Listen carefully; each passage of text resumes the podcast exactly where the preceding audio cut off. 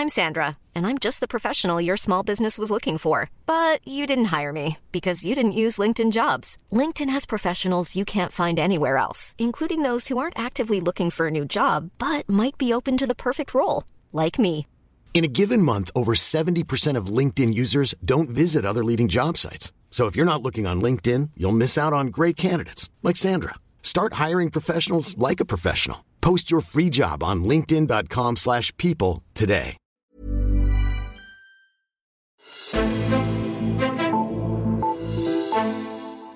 Today, the Commission has decided to fine Google 4.34 billion euros uh, in this uh, antitrust uh, investigation into Amazon's business practices. This means that Apple's effective tax rate in 2011 was 0.05 percent. Ja, Margrethe Vestager og dermed EU har været efter de helt store tech-virksomheder og har udstedt bøder til nogle af dem for svimlende milliardbeløb. Nu er de store tech-virksomheder så igen i fokus på europæisk niveau, for hvordan skal EU-landene sørge for at krasse skat ind fra de digitale tech-giganter. Det spørger vi om i dag i Altinget Azure. Mit navn er Henrik Axel Bugter. Og med mig i studiet til at hjælpe mig med det, der har jeg dig, Kasper Kogsgaard. Velkommen til. Tak skal du have. Du er redaktør for Altinget Digital, og Kasper, lad os lige træde et skridt tilbage. Hvorfor er det, at der er problemer med at få de her store tech-selskaber til at betale skat? Det bunder nok i, at øh, hele vores øh, skattesystem er designet til en verden før digitalisering, en verden før computer og næsten før biler også, at vi har øh, det her 100 år gamle system, der baserer sig på faste driftssteder. Altså du kan først blive beskattet i det omfang, du er fysisk til stede i det land, hvor dine aktiviteter foregår. Og det er ikke sådan, det hænger sammen mere. Derfor vil øh, EU-kommissionen og det østrigske formandskab gerne have lavet de her regler, hvor man får introduceret øh, et digitalt fast driftssted, ja. efter noget, der hedder Digital Significant presence. Ja, fordi vi, der var en møde her i sidste uge blandt EU's finansminister, øh, nemlig om, om, om hele det her øh, problem. Og, og måske kan du lige til at starte med, hvordan er det, man, man, man foreslår, at man så kommer det her problem til livs? Jamen, der er ligesom to øh, hovedpunkter i, i det her forslag fra, øh, fra EU-kommissionen. Det ene er det, jeg taler om her med Significant Digital Presence, at man skal kunne øh, være øh, bare digitalt til stede for at blive beskattet. Det er et opgør med det system, vi har i dag. Og den anden er så, at øh, de faktisk vil i stedet for som man plejer at beskatte øh, overskud for virksomheder, så simpelthen beskatte den omsætning, de her virksomheder har i øh, rundt om i EU-landene. Det er tre områder, øh, de vil beskatte, nemlig øh, de her tech-selskabers indtægt fra øh, målrettede annoncer, altså hvor de bruger data på brugere, så giver dem de annoncer, der er relevant for dem. Mm. Så er det de her platforme, der stiller øh, indhold for mange udbydere til sted, eller til, øh, til rådighed, mm. Øh, hvis du skal købe en bil eller en rejse eller sådan noget, så samler du ligesom priser fra mange steder. Og så øh, det, det tredje, måske mest kontroversielle, det er videresalg af brugerdata, som ja, Facebook og Google og sådan lever, lever på.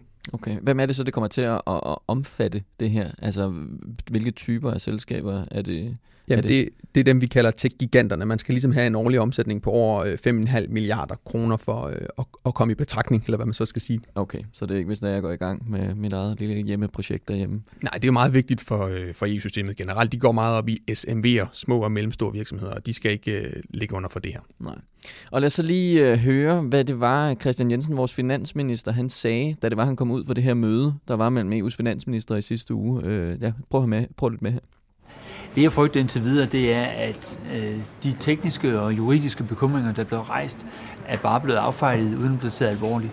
Og det er jo vigtigt for os, at vi er klar over, hvad er det for en, en øh, vej frem, der er, hvilke konsekvenser vil det have. Øh, og derfor nytter det ikke noget, at man bare trækker på skuldrene af de bekymringer, vi har rejst, både på teknisk og på juridisk niveau. Kasper, hvad er det, Christian Jensen han mener med, med det, han siger her?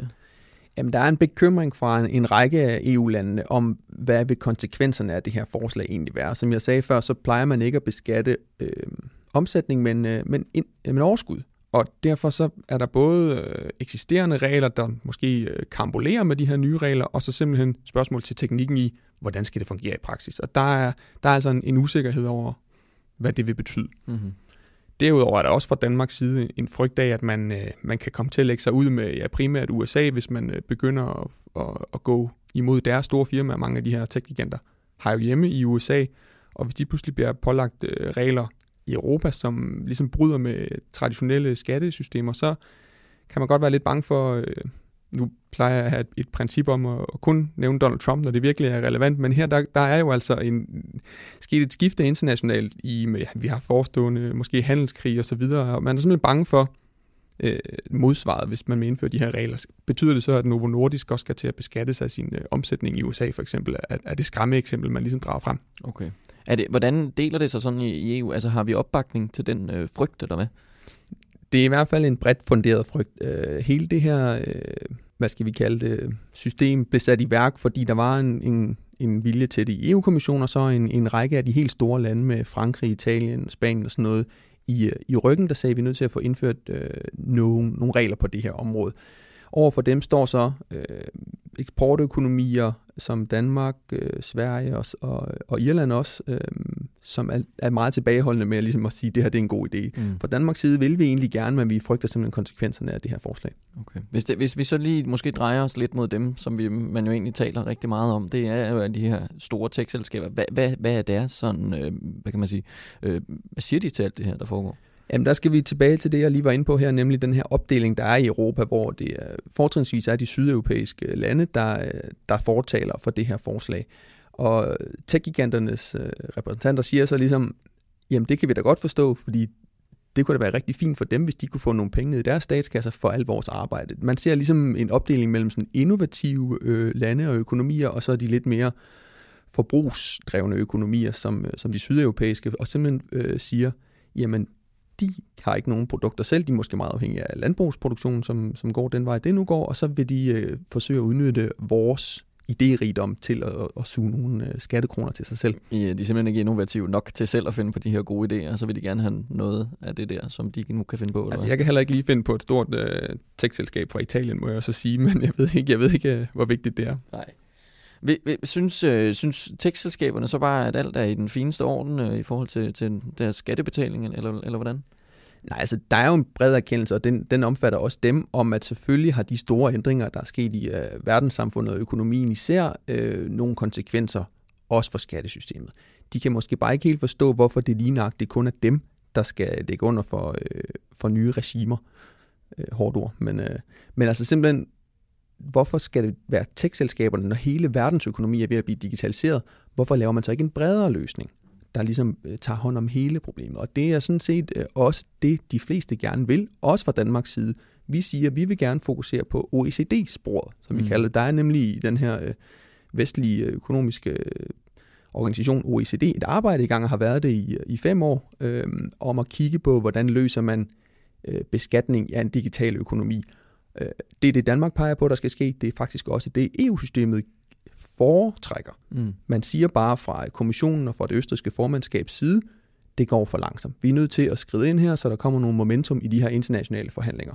OECD kan ikke fastslå øh, skatteregler. De kan komme med nogle anbefalinger, og det vil de gøre. De får komme med en, øh, en midlertidig rapport, sådan en statusrapport på deres arbejde her tidligere i år, og ved udgangen af 2020 vil de komme med anbefalinger til, hvad gør man her. Okay, så alle vil egentlig gerne have en løsning på et OECD-niveau. Det handler bare om, om man kan vente, eller om man vil have noget, en EU-løsning nu.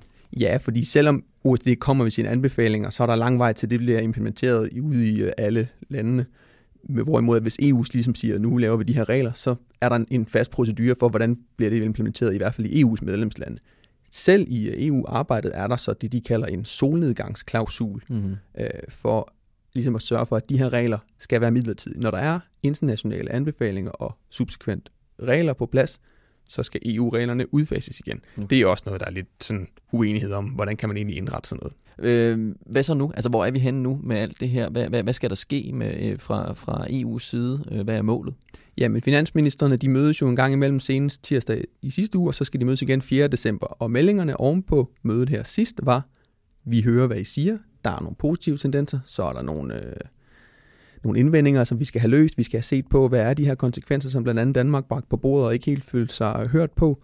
Når det så er blevet øh, sat styr på, så skal vi gerne kunne lave en, en aftale her, så vi kan gå videre allerede 4. december, når de mødes igen. Det er, det er kort tid. Så det lyder som om, de har rimelig travlt med at finde frem til noget. Det må man sige. Okay. Nå, men Kasper, du skal i hvert fald have mange tak, fordi du kom forbi studiet og lige gjorde os klogere på den her tech-skat. Det skulle det være en anden gang. Du er redaktør på Altinget Digital, men inden jeg slipper jer helt, så har jeg fundet tre historier fra Altinget frem til dig. Kommunikationsdirektør i DSB Lars Kaspersen mister jobbet. Fyringen sker som led i en større omstrukturering i selskabet. DSB vil have færre chefer og en mere enkel organisation, hedder det i en pressemeddelelse.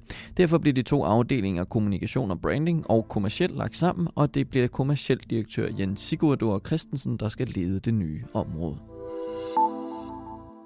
Alt var egentlig klappet og klart, og den store aftale om bedre universitetsuddannelser skulle have været præsenteret fredag middag. SF's forsknings- og uddannelsesordfører Jakob Mark havde endda reklameret for pressemødet på Facebook, men fredag morgen blev det hele afblæst. Aftalen kunne alligevel ikke præsenteres, lød det fra Uddannelses- og Forskningsministeriet. Det skyldes ikke indholdet i aftalen, men et spørgsmål om finansieringen af en ny overbygningsuddannelse, som er blevet inddraget i de samlede finanslovsforhandlinger. Ifølge Altingets oplysninger var Dansk Folkeparti Folkeparti imod finansieringen af den del. Det betyder, at der ikke bliver landet en delaftale om bedre universitetsuddannelser, før forhandlingerne med den generelle finanslov er skrevet yderligere frem. Hvis du som patient klager over dårlig behandling, skal du og sundhedsvæsenet i dag regne med at vente i godt et år på at få afgjort, om der er sket fejl eller ej. Men fremover kan ventetiden måske blive endnu længere. Det siger direktøren i Styrelsen for Patientklager Lisi Kraup Jacobsen i et interview med Altinget Udflytning. Styrelsen er midt i at flytte til Aarhus som led i regeringens udflytning af statslige arbejdspladser, og næsten alle medarbejdere i København har valgt at sige op. Det er klart, at det betyder rigtig meget at få en afklaring, når man har klaget over en behandling. Vi rekrutterer massivt for at få nye medarbejdere og lære dem op, men vi vil ikke gå på kompromis med kvalitet af sagsbehandlingen, og derfor kan jeg ikke udelukke, at ventetiden vil blive længere, siger Lise Krav Jacobsen til Altinget. Læs mere om det på altinget.dk. Tak fordi du satte tid af til at høre på os her fra Altinget Azure. Det sætter vi stor pris på. Og jeg vil minde dig om, at du meget gerne må vurdere os i iTunes, og at du også kan lytte til os i Spotify. Skriv til os på podcast Mit navn er Henrik Axel Bugter, og vi lyttes ved igen i morgen.